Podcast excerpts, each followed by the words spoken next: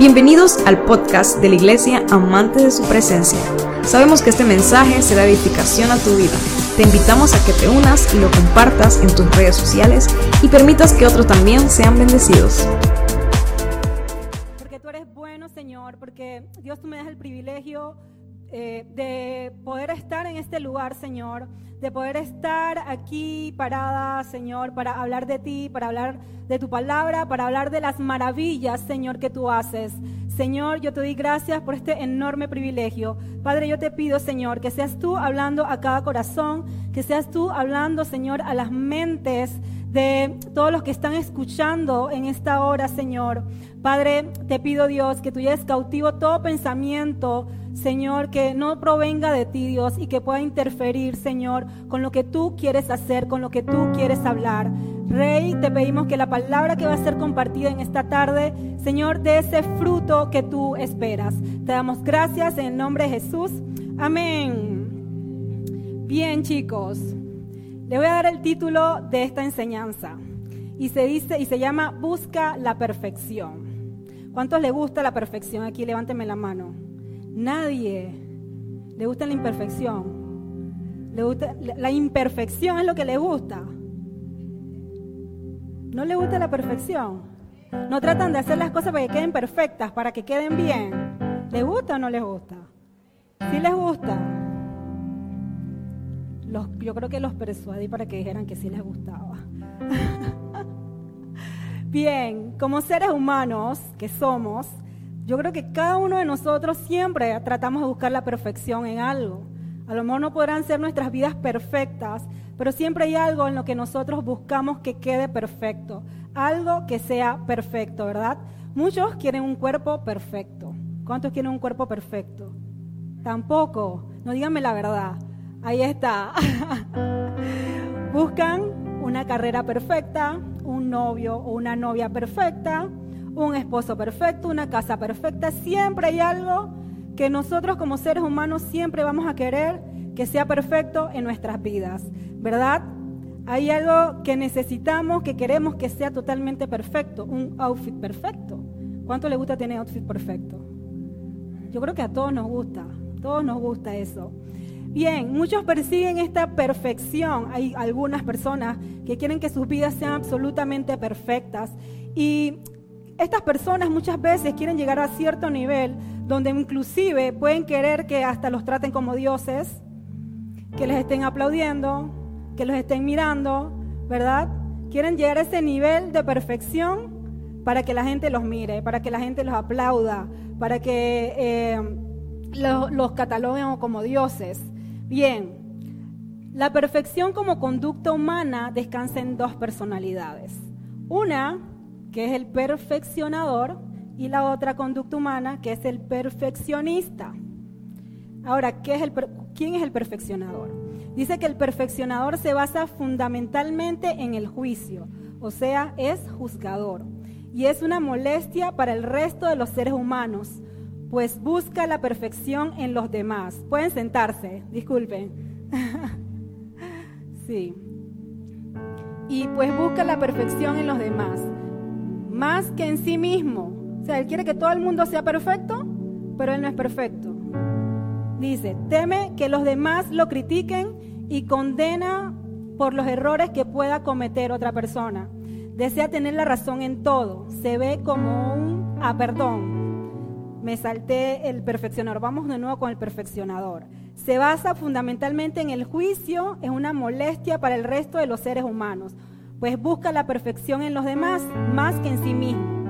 Dice que a menudo tiene dificultades tanto para aprender como para enseñar, ya que nadie estará a su estatura. Imagínense eso. ¿Cuántos aquí son así?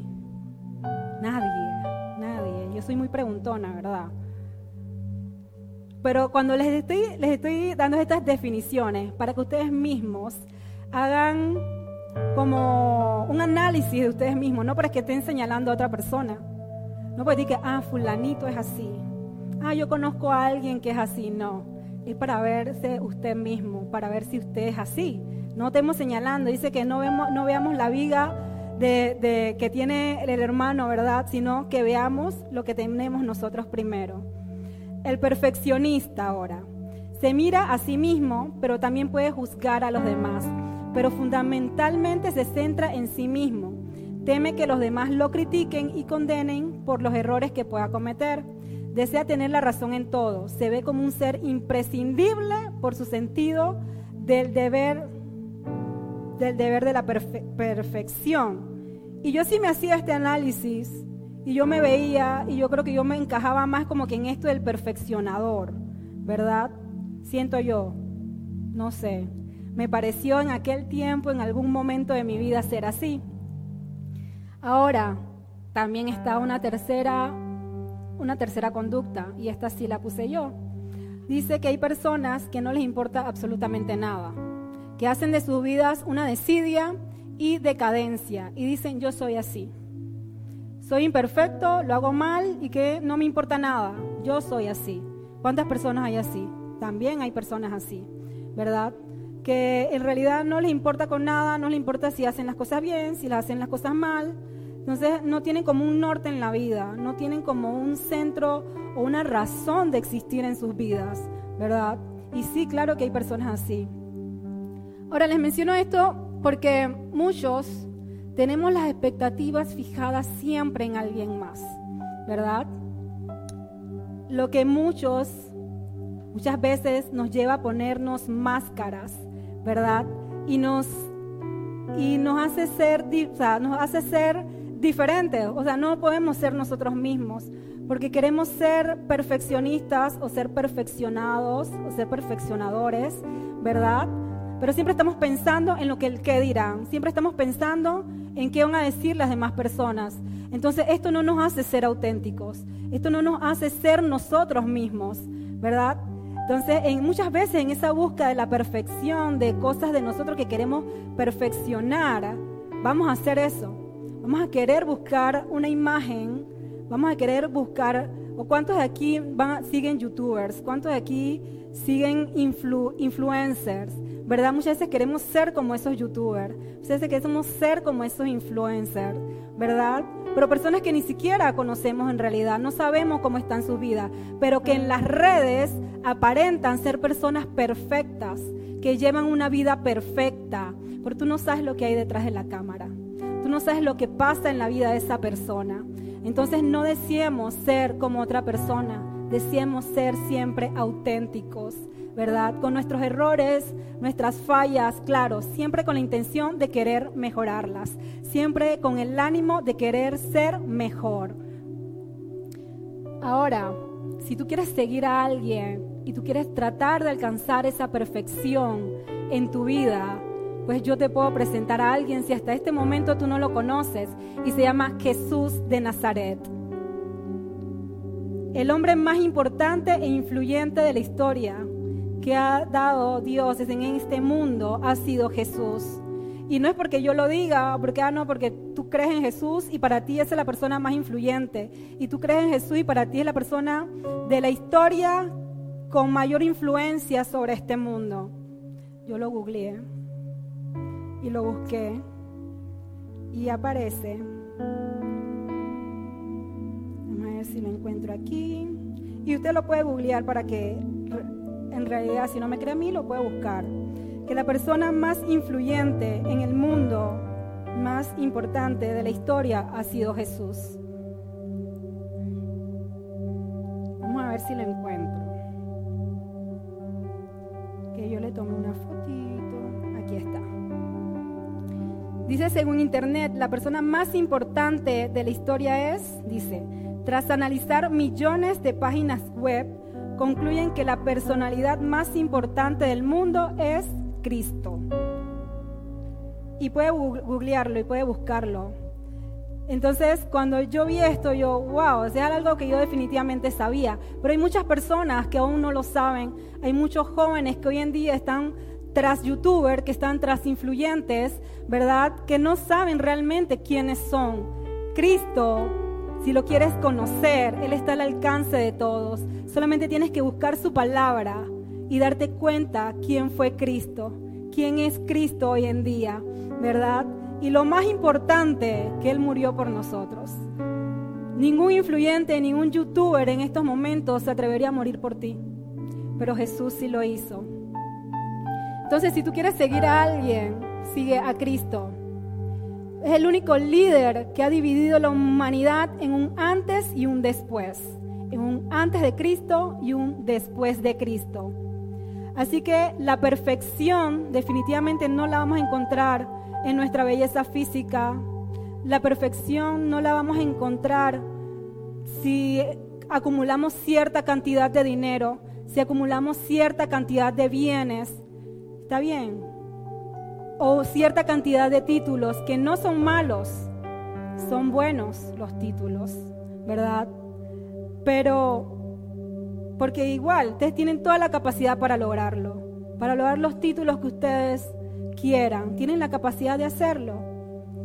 Pero lo más importante y la perfección está en buscar a Cristo, en tener un encuentro con Él. Ahora, la perfección absoluta es Dios.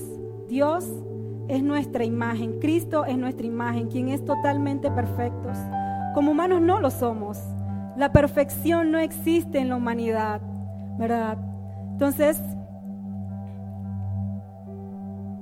Dios fue el creador del cielo, el creador de la tierra, ¿verdad? Dios creó todo lo que podemos ver y Dios nos ha creado a nosotros. Y ahora ustedes dirán, pero si Dios nos creó y Dios es perfecto, ¿por qué nosotros no somos perfectos? Sí, claro. Dios cuando nos creó nos hizo perfectos y nos hizo a su imagen y semejanza. Pero ¿qué pasó? Hubo en el Edén un pecado y ahí se introdujo nuestra naturaleza pecaminosa. Y a partir de allí no podemos decir que somos perfectos porque fallamos, porque a partir de allí cometemos errores, porque a partir de allí pecamos. Entonces, por eso, por esa razón, no podemos decir que somos absolutamente perfectos como lo es Dios. Ahora, ¿qué tenemos que hacer para poder llegar a la perfección? Pero a la perfección de Cristo. Amén. No la perfección que te da el mundo, no la perfección que encuentras en redes sociales. Dice en 2 Corintios 5, 17.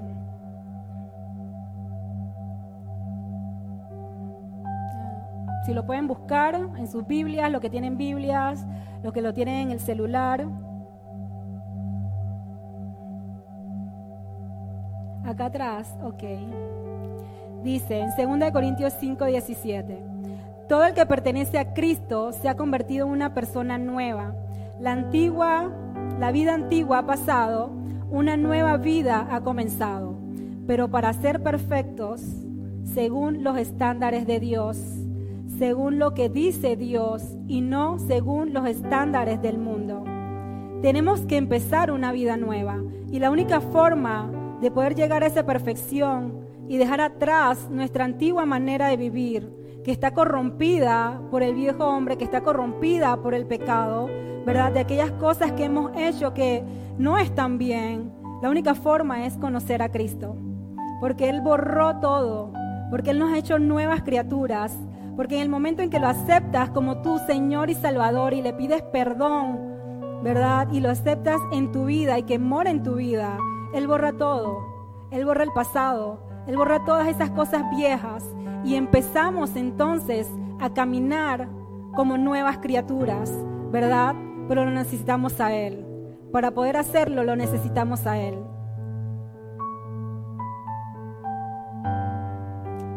Ahora, nosotros tenemos un valor incalculable. ¿Y cuál es el valor?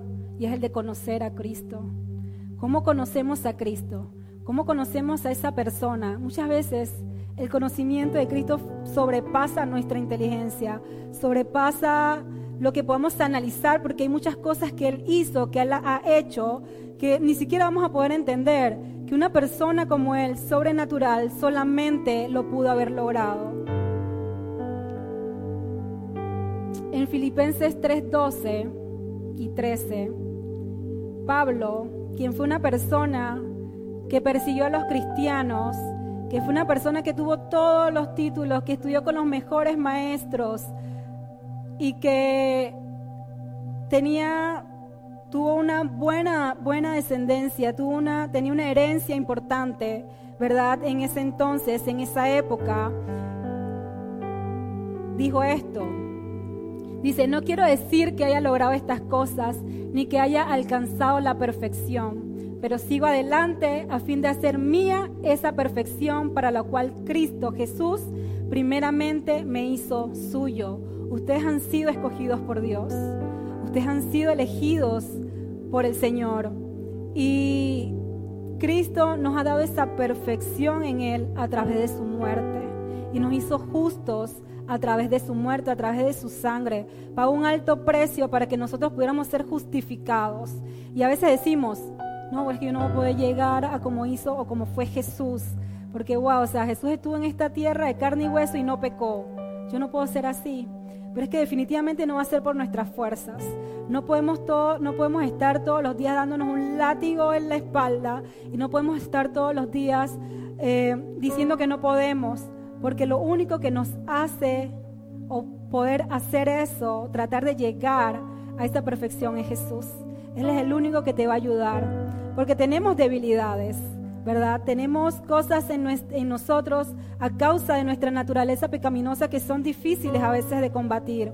Pero lo único que nos va a hacer y nos va a ayudar es el Espíritu de Dios. Es el Espíritu de Jesús en nosotros, el Espíritu de Cristo. Dice, Pablo decía, que no es que yo haya logrado la perfección, pero yo sigo adelante a fin de hacer mía esa perfección para lo cual Cristo Jesús primeramente me hizo suyo. Y no es que yo ya lo haya logrado, pero me concentro únicamente en esto, olvido el pasado, o sea, olvido la antigua manera de vivir y fijo mi mirada en lo que tengo por delante. Si quieres la perfección, tienes que enfocarte en Jesús, porque Pablo estaba totalmente enfocado en Él en totalmente en alcanzar esa perfección, que no la vamos a lograr aquí en esta tierra, pero que sí tenemos que tener la disposición de poder cambiar, sí tenemos que tener la disposición en nuestro corazón de poder hacer mejor las cosas, ¿verdad? Sí tenemos que tener la disposición de nuestro corazón de no, de no seguir haciendo las cosas que desagradan a Dios, que desagradan al Señor. Y Dios está mirando eso. Dios no está ahí arriba solamente para acusarte, Dios no está ahí arriba para darte con el látigo, no, porque Él sabe que somos seres humanos, Él sabe que somos seres que, que caemos, que cometemos errores, ¿verdad? Pero para eso Él está, Él está para levantarnos, pero siempre y cuando teniendo la intención de echar hacia adelante, siempre teniendo la intención en nuestros corazones de querer avanzar hacia la meta, fijada nuestra mirada en Jesús, ¿verdad? Cuando nosotros quitamos nuestra mirada de la meta, que debe ser Jesús, y alcanzar esa perfección en Jesús, nos distraemos. Cuando nosotros quitamos la mirada de Jesús, nos caemos. Cuando quitamos la mirada de Jesús, nos golpeamos, ¿verdad? Por eso es que no debemos quitar nuestra mirada de aquel que es perfecto. Ahora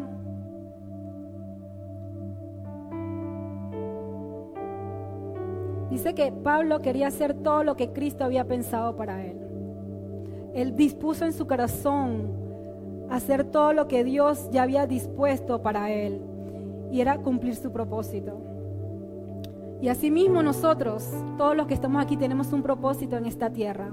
Todos los que estamos aquí tenemos una, algo que Dios ya dispuso desde el momento en que nos entretejió en el vientre de nuestra madre porque Él ya nos había elegido y ya nos había escogido y nos puso en esta tierra para que nosotros cumpliéramos con una misión y con un propósito. No estamos en este mundo solamente para venir a respirar, no estamos en este mundo solamente para venir a comer, para caminar, no, tenemos un propósito en Dios.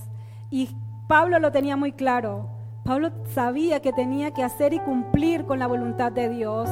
Y por eso él fijaba su mirada en Jesús, porque él quería hacer lo mejor que pudiera hacer. Él no quería partir de esta tierra sin haber hecho lo que Dios quería en él, en cumplir el propósito que Dios quería en él. Porque qué triste es cuando tú mueres sin haber alcanzado el propósito. Qué triste sería si tú mueres sin haber cumplido con lo que Dios tenía destinado para tu vida con simple y sencillamente haberte graduado de la universidad o con simple y sencillamente haber tenido hijos o haberte casado, ¿verdad? No, hay algo más, más, más detrás de esto. Y es el propósito de Dios en tu vida. Y es el llamado que tiene Dios para cada uno. Y definitivamente que para lograr estas cosas tenemos que deshacernos de nuestra antigua manera de vivir. Porque no es lo que Dios quiere. Dios quiere que regresemos a su imagen y semejanza. Porque así fue que Él nos creó. Así fue que Él nos pensó para que regresáramos a su imagen y semejanza. Él que es perfecto quiere que nosotros también lo seamos, que intentemos serlo. Dice en Efesios 4, 22, 24, desháganse de su vieja naturaleza pecaminosa y de su antigua manera de vivir, que está corrompida por la sensualidad y el engaño. En cambio, dejen que el Espíritu les renueve los pensamientos y las actitudes. Es una disposición en dejar que sea Dios, que sea Cristo en nosotros, el que renueve nuestros pensamientos, el que renueve nuestras actitudes hacia la vida. Pónganse la nueva naturaleza creada para ser a la semejanza de Dios, quien es verdaderamente justo y santo. Y definitivamente tenemos que quitar de nuestras vidas todas aquellas cosas que están impidiendo que las cosas buenas nos lleguen todas aquellas cosas que están impidiendo que la luz de Cristo se vea reflejada a través de nosotros. Entonces tenemos que quitar de nuestra vida, dice, desháganse. Ya Cristo pagó un precio, ya Él murió por nosotros. Y Él dice, quítense. Cuando ustedes llegan a su casa, su mamá no les quita la ropa. Ustedes mismos se quitan la ropa, se cambian, se meten al baño, ¿verdad? Entonces así mismo es tenemos que quitar de nosotros todas aquellas cosas que están impidiendo que conozcamos más de Dios, que están impidiendo que nos acerquemos más a Él. Porque Él quiere que nuevamente regresemos a su imagen y semejanza. Y es como si yo, yo no me puedo poner ahorita aquí otra zapatilla, ¿verdad? Yo me tengo que quitar esta zapatilla. Préstame tu zapatilla. Préstame tu zapatilla. La tuya, pues. Ven tú mismo. ¿Ah? Cualquiera. Este, este, este, este. Definitivamente yo, esto no me encaja, ¿verdad? si yo me quito la zapatilla,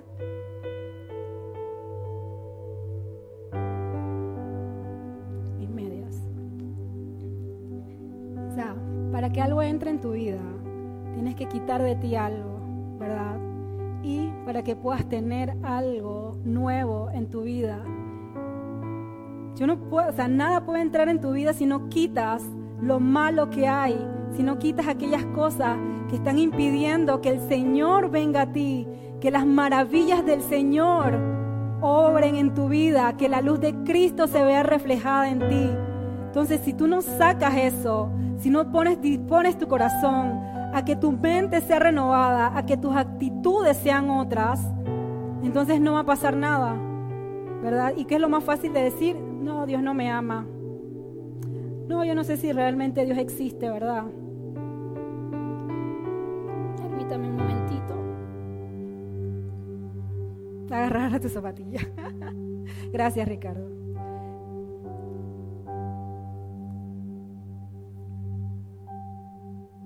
Entonces no podemos dar paso a lo nuevo si lo viejo sigue en nuestra vida.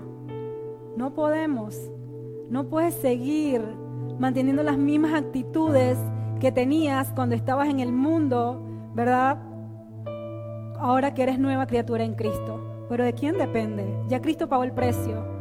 Ya Dios te puede ayudar con su poder, con su amor, ¿verdad? Tenemos un Dios increíble, como decíamos en la canción un Dios todopoderoso que es capaz de ayudarnos en cualquier situación. Entonces, Dios quiere que la perfección que alcancen sea la perfección de Cristo, ¿verdad? Sea la perfección de Cristo, pero para tener esa perfección tenemos que conocerlo. Tenemos que tener un encuentro con Él. Tenemos que saber quién es Cristo, quién fue Jesús en esta tierra. Y yo lo amo y soy capaz Y yo, y Dios sabe, y bueno, es algo que yo siempre hablo cuando digo y cuando me paro aquí, predico y hablo de la palabra de Dios. Es que lo que Dios ha hecho en mi vida ha sido maravilloso. Que desde que el momento en que lo conocí, que tuve un encuentro con Él y las experiencias que he vivido con Él en este camino, no se comparan en nada a cualquier sufrimiento que pueda haber pasado. No se comparan en nada a cualquiera tristeza que pueda haber pasado, porque en este mundo tendremos aflicción. Pero tranquilo, yo vencí el mundo. Así nos habla Jesús. Él ya venció. Él ya venció el temor, venció la tristeza, venció todo aquello que puede un día sediarnos, que puede perturbarnos. Ya eso se fue. Pero muchas veces le hacemos más caso al enemigo que a Dios. Muchas veces creemos y confiamos más en lo que dice el enemigo, que es mentira, porque Él es padre de mentiras, que en las promesas que tiene Dios para ti, que en lo que Dios ha preparado para ti, ¿verdad? ¿Por qué? ¿Por qué pasa esto? ¿Por qué pasa esto? Porque tenemos que conocerlo más, tenemos que experimentar más de Dios, tenemos que experimentar más de Cristo, más de Jesús, Frankie. Tenemos que buscarlo más intencionalmente intencionalmente. No es que tú te vas a parar de la noche a la mañana y vas a estar en la cama, bueno, sí, Señor, levántame mañana, que mañana yo quiero que me des unas ganas de orar. El Señor lo puede hacer, yo no estoy diciendo que no lo puede hacer. Pero el Dios también quiere ver la intención de tu corazón. El Señor también quiere ver que, que tú lo hagas, porque Él sabe que lo puedes hacer. Pero Él quiere mostrarte a ti que tú también lo puedes hacer, ¿verdad? Y es intencionalmente obligarte, yo, Señor, yo sé que yo necesito orar. Yo sé que yo necesito arrodillarme ante ti. Yo sé que yo necesito despojar mi orgullo, porque somos orgullosos. ¿Y cuando despojamos, nos despojamos de nuestro orgullo? Cuando aceptamos nuestros errores, cuando aceptamos nuestras faltas, cuando aceptamos que hemos pecado, nos despojamos de ese orgullo, ¿verdad? Dice el Señor, yo miro de lejos a los orgullosos, pero estoy cerca de los humildes y quebrantados de corazón. Y eso es para todos nosotros. Esto no es solamente para los señores de 50 años que son los únicos que tienen que orar. No, señores. No, chicos. No, jóvenes. Dios ha preparado algo para ustedes, jóvenes. Dios está preparando un camino para ustedes, pero ustedes se lo tienen que creer. Ya Dios lo sabe. Dios está preparado para actuar en el momento en el que ustedes digan, heme aquí. Entonces, sigamos las enseñanzas de Jesús.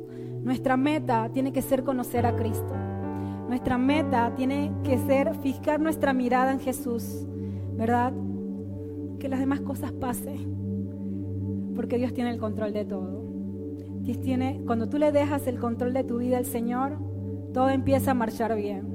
Cuando tú le dejas el control de tu vida al Señor, que no, no todo marcha bien. No, claro que sí.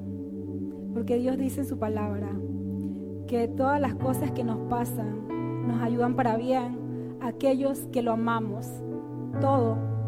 Puede pasar cosas que a lo mejor no te gusten, cosas que te hacen sufrir, cosas que, que a lo mejor tengas problemas, ¿verdad? Pero dice Dios en su palabra que los que amamos a Dios, todas las cosas nos ayudan a bien en Mateo 5, 38 y 39. Que estas son parte de las cosas de las enseñanzas de Jesús que quería traerles. Dice el Señor, han oído la ley que dice que el castigo debe ser acorde a la gravedad del daño, ojo por ojo y diente por diente. ¿Quiénes pagan así? ¿Quiénes pagamos así? Ojo por ojo y diente por diente. A veces sí. A veces lo queremos hacer de esa manera, pero esa no es la manera de Dios. Esa no es la perfección de nuestro amado Jesús. Pero yo digo, no resistas a la persona mala. Si alguien te da una bofetada en la mejilla derecha, ofrécele también la otra mejilla. Parte de las enseñanzas que nos ha dejado Jesús, ¿verdad? Poder ser y humillarnos. Dios ve tu corazón dar la otra mejilla, no pagar mal por mal, sino que pagar bien por mal. Así es Jesús, así fue Jesús. En Mateo 5, 38. Ah, no, ese es el que está ahorita. En Mateo 4, del 4, 3 al 47.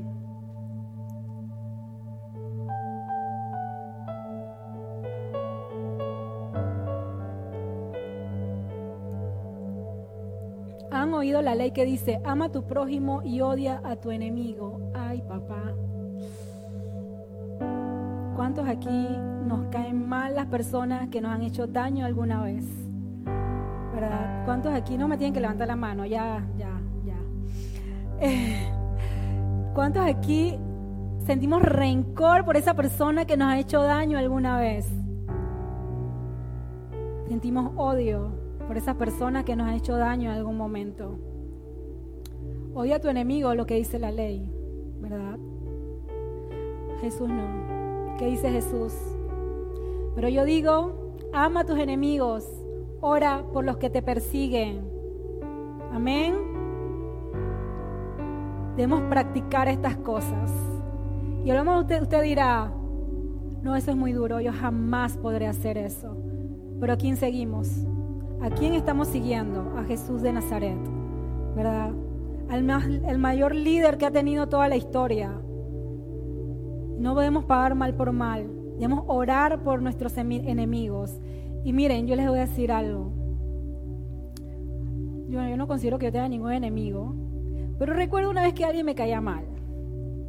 Y una vez escuché esto. Y yo es que en serio, yo no la, no la consideraba mi enemiga ni nada por el estilo. Y yo dije bueno, hay que ser obediente a lo que dice Dios, hay que ser obediente a lo que dice el Señor. Si tú quieres realmente una transformación en tu vida, si tú quieres realmente que Dios empiece a orar en tu vida, tienes que ser obediente a su palabra. Tienes que actuar. Y una forma de actuar es orando. Y empecé a orar por esta persona y yo, Señor, dame amor por esta persona.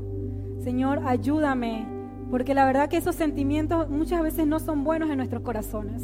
Muchas veces no, nunca son buenos en nuestro corazón. Nadie, ninguno deberíamos tener estos sentimientos. Y déjame decirle que hoy día la quiero mucho, nos volvimos muy buenas amigas. Y yo sé que eso lo hizo Dios en mí. No fue porque yo de buenas a primeras quise, ay, si ahora sí me va a caer bien. No, Señor, a través de la oración. Y así mismo con el perdón. Si tú necesitas perdonar a alguien, si tú necesitas sacar algo o sanar tu corazón, porque cuando tú perdonas, tú sanas tu corazón también. Es algo que es a través de la oración, pidiéndoselo a Dios, pidiéndoselo al Señor. Por tus fuerzas no lo vas a poder lograr. O inclusive te puedes engañar y pensar que sí lo hiciste, no, sí, yo lo, ya yo lo perdoné, mentira. Va a venir el momento en que la herida va a sangrar nuevamente. Va a venir que la herida va a ser lastimada nuevamente. Pero cuando Dios es el que sana tus heridas, cuando Dios es el que sana tu corazón, sana la herida por completo. Amén. Puede quedar la cicatriz, pero ya esa herida no va a doler. Y eso lo hace Jesús en nosotros. Que es la otra parte dice, de esa manera estarás actuando como verdadero hijo de tu Padre que está en el cielo. ¿Cuántos hijos de Dios hay en esta tarde aquí? Amén. Exacto. Si queremos ser como nuestro Padre Celestial, si queremos ser como Jesús, tenemos que practicar sus enseñanzas. Tenemos que ser realmente sus seguidores. Pues le da luz, dice, pues Él le da luz de su sol, tanto a los malos como a los buenos, y envía la lluvia sobre justos y los injustos por igual. Definitivamente que si buscamos la perfección por nosotros mismos, si buscamos tratar de ser perfectos nosotros mismos, no lo vamos a lograr, porque la perfección humana no existe. ¿Qué quiere Dios? Que nuestro corazón sea perfecto. Él quiere que nuestra mente esté alineada con sus pensamientos, que son perfectos, porque la voluntad de Dios hacia nosotros es perfecta. Amén. ¿Me están entendiendo? ¿Estoy explicando? Los veo muy callados. Dice, si solo amas a quienes te aman, ¿qué recompensa hay por eso? Hasta los corruptos cobradores de impuestos hacen lo mismo. Qué fácil es amar a quién. Amarme a mi mentira. No, qué fácil es amar a aquellas personas de tu familia, qué fácil es amar a tu hermano, qué fácil es amar a tus padres, qué fácil es amar... ¿Quién es fácil de amar aquí, para ver? Jocelyn. Qué fácil es amar a Jocelyn. Qué fácil es amar a Débora, a Angie, que estamos nosotros unidos en, en el mismo equipo, ¿verdad? Tenemos la misma fe, tenemos y compartimos muchas cosas bonitas. Pero amamos al prójimo realmente, amamos a aquellas personas que no conocemos, tenemos que amarlos, porque eso es lo que nos manda Dios, eso es lo que nos manda Jesús, ¿verdad? O amamos a alguien, a alguien que consideramos malo, no, es duro, ¿verdad? Es duro, es difícil. Pero en medio de eso difícil, Dios siempre obra en nuestros corazones. En medio de esas cosas duras que a lo mejor son, o tú piensas que son difíciles, que tú no lo vas a poder lograr, Dios empieza a orar en tu vida, Dios empieza a orar en tu corazón. Y ahí es donde empieza la transformación. En nuestros corazones, en nuestra vida, ¿verdad? Y llegar a esa perfección que quiere Dios en nosotros.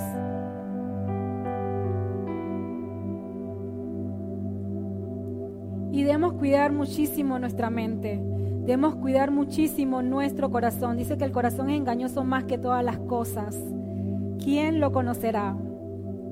Ahora, definitivamente que en nuestra humanidad no vamos a poder lograr ser perfectos en esta tierra. Pero tenemos que imitar a aquel que es perfecto, que no pecó. Solo debemos confiar en su gracia y su poder en su palabra dice, bástate mi gracia porque yo me perfecciono en tu debilidad. Tenemos que reconocer que somos débiles, tenemos que reconocer que somos imperfectos, ¿verdad? En medio de eso, Él ve nuestros corazones, en medio de eso, Él ve que nosotros tenemos las ganas de querer seguirle, las ganas de cambiar, las ganas de ser mejor, las ganas de ser transformados. Amén. Pero es por su gracia. No es algo que nosotros vamos a lograr por nuestras fuerzas. No es algo que nosotros vamos a lograr eh, haciendo obras buenas. No es algo que nosotros... No, porque ya Cristo pagó el precio. Ya Él ha derramado su gracia sobre nosotros y su poder sobre nosotros. Nosotros solamente tenemos que actuar y creer en lo que Él va a hacer a través de nuestras vidas, a través de su amor, a través de su palabra en nosotros. Y definitivamente que vamos a ser totalmente perfeccionados cuando estemos en el cielo. Ahí es donde vamos a alcanzar nuestra total perfección. Ahí es donde vamos a poder lograrlo. Aquí en esta tierra no. En esta tierra vamos a procurar tratar de ser como Jesús. Y en ese tratar de ser como Jesús, en ese tratar de ser y cumplir su palabra, vamos a fallar. En ese tratar de cumplir con lo que Él quiere que hagamos, vamos a cometer errores. Pero Él, como les digo nuevamente, Él ve nuestros corazones.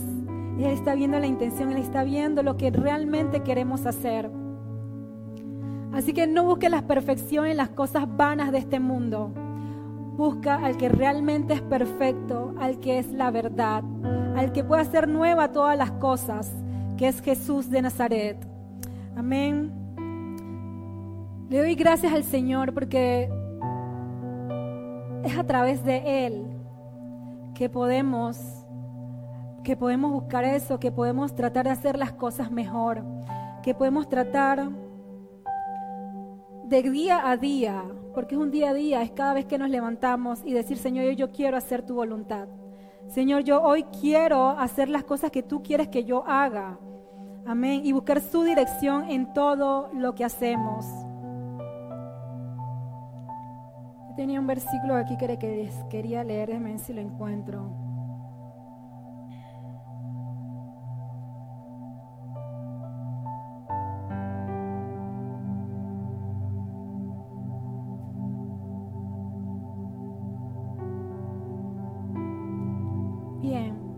El Señor nos pide que nos ah, deshagamos de estas conductas que muchas veces nos llevan a, no cambiar cosas que nos llevan inclusive a, a deshonrar a Dios.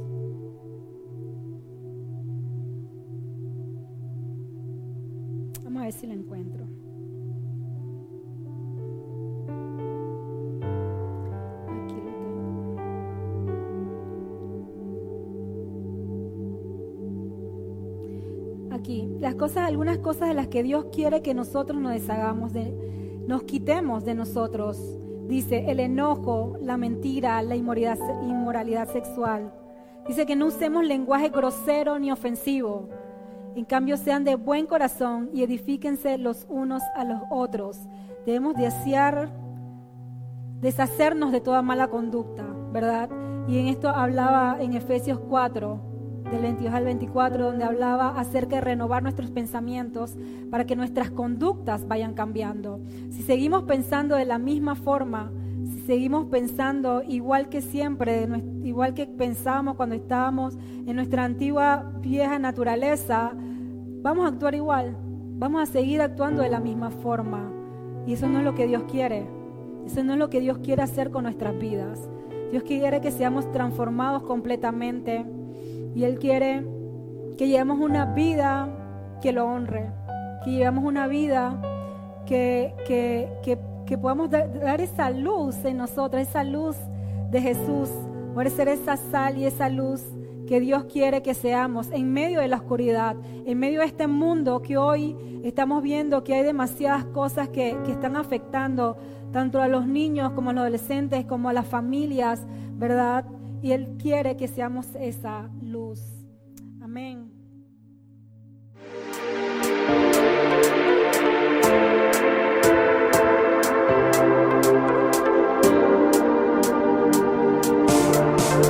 Esperamos que este mensaje haya sido de edificación a tu vida. Recuerda, suscríbete y síguenos.